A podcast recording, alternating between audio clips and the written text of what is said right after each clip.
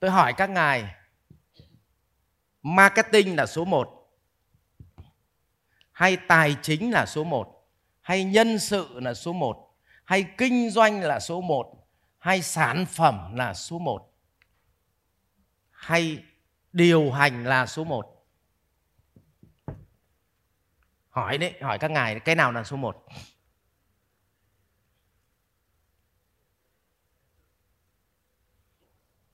hay. Ông chủ là số 1 ai là số 1 ạ? À? ai số 1 ạ? À?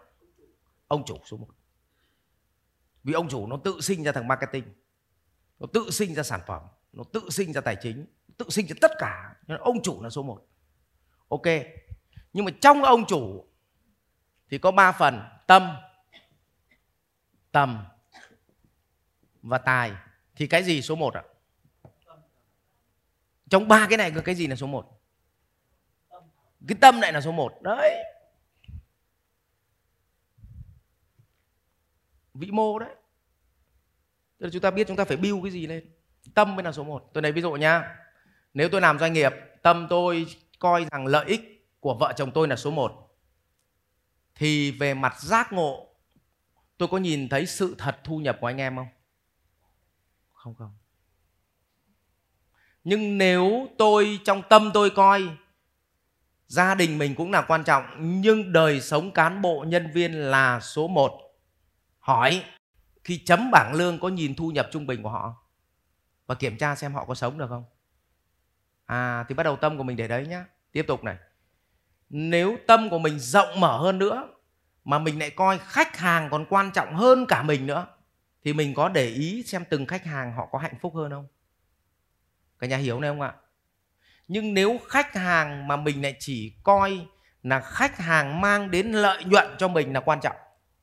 Còn khách hàng không mang lợi nhuận thì không quan trọng. Thì rõ ràng mình bị hạn hẹp đúng không? Nhưng mình lại mở rộng hơn nữa. Nhưng tâm của mình, nó lại yêu thương tất cả con người ở trong quốc gia này. Thì mình có muốn tất cả người trong quốc gia này hạnh phúc không ạ? Có, bắt đầu nó mở rộng hơn. Bắt đầu các pháp nó chạy nhé cả nhà hiểu hiểu không ạ? Nó tâm nó chính là sự giác ngộ đấy. để mình thấy đấy. mình soi chiếu, mình thấy giác ngộ. Tiếp này, nếu tâm của ông Phật với ông Chúa Giêsu ông coi cả nhân loại này là đối tượng mà gửi gắm yêu thương, thì mọi hành vi của ông ấy đều hướng đến gì? Nhân loại. Cái nhà hiểu hiểu này không ạ? Vậy cho nên cái tâm này mà nó đủ lớn, thì cái tầm này nó sẽ gì?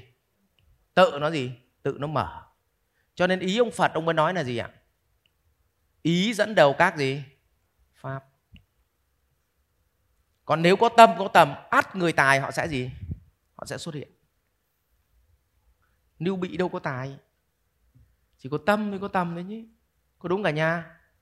Tống giang đâu có tài. Chỉ có tâm mới có tầm chứ tống giang oanh phát thì chết làm gì có tài. Cho nên là là mình phải biết là ông lãnh đạo là phải tập trung vào cái gì. Còn tài thì tự khắc sẽ có người gì? Có tâm, có tầm, người tài nó sẽ gì? Sẽ về phụng sự. Nhưng mà ông có tài mà ông không có tâm, có tầm thì làm gì có ai về? Cho nên chỉ có hai vợ chồng, suốt mấy chục năm chỉ có vậy. Cả nhà hình dung này không ạ? Vậy để chúng ta biết là chúng ta build cái gì, đấy chính là vĩ mô trong một doanh nghiệp. Vĩ mô trong một doanh nghiệp. Cho nên gốc rễ không có doanh nghiệp to, doanh nghiệp nhỏ nhé chỉ có tâm và tâm của ông chủ ở đấy nó gì? Nó cỡ nào thôi các ngài dung không ạ? Mà tâm với tầm nó có học được không ạ? Không học được còn học ba cái chuyện điều hành doanh nghiệp học được. Học ba cái chuyện mà công thức trả lương học được. Nhưng về có dám trả lương không thì nó là chuyện khác. Học ba cái chuyện mà phải thưởng cho nhân viên học được. Nhưng có dám thưởng hay không thì lại là chuyện khác. Cho nên là anh em nào mà là cán bộ mà đi làm thuê cho các cái ông chủ mà học ở siêu Việt Nam ra nó yên tâm, nó rất là vui vì về đa phần được tăng lương. Anh em có thấy thế không? Doanh nghiệp nào mà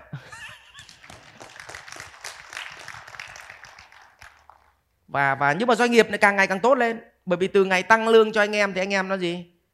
Nó trách nhiệm hơn, nó làm việc cật lực. Tất nhiên có những thằng tăng lương mà gì? Mà nó vẫn không cật lực.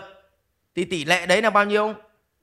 20 80 tức là có 80% tăng lương được nỗ lực còn 20% gì? Nó mà ui thằng chủ đi ngu nhỉ tự nhiên không làm gì tăng lương cho mình. Thì chuyện đấy làm sao? Nó vẫn xảy ra. Học viện Doanh nhân CEO Việt Nam cảm ơn bạn đã quan tâm theo dõi. Để biết thêm chi tiết về các chương trình huấn luyện của thầy Ngô Minh Tuấn và Học viện Doanh nhân CEO Việt Nam, xin vui lòng truy cập website ceovietnam.edu.vn